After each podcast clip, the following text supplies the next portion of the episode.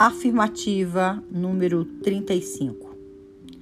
A fé traz os acontecimentos do futuro para o presente. Se Deus demora em atender, é porque ele tem um propósito endurecer nossa fibra espiritual através da espera. Ou ainda demora para fazer um milagre maior.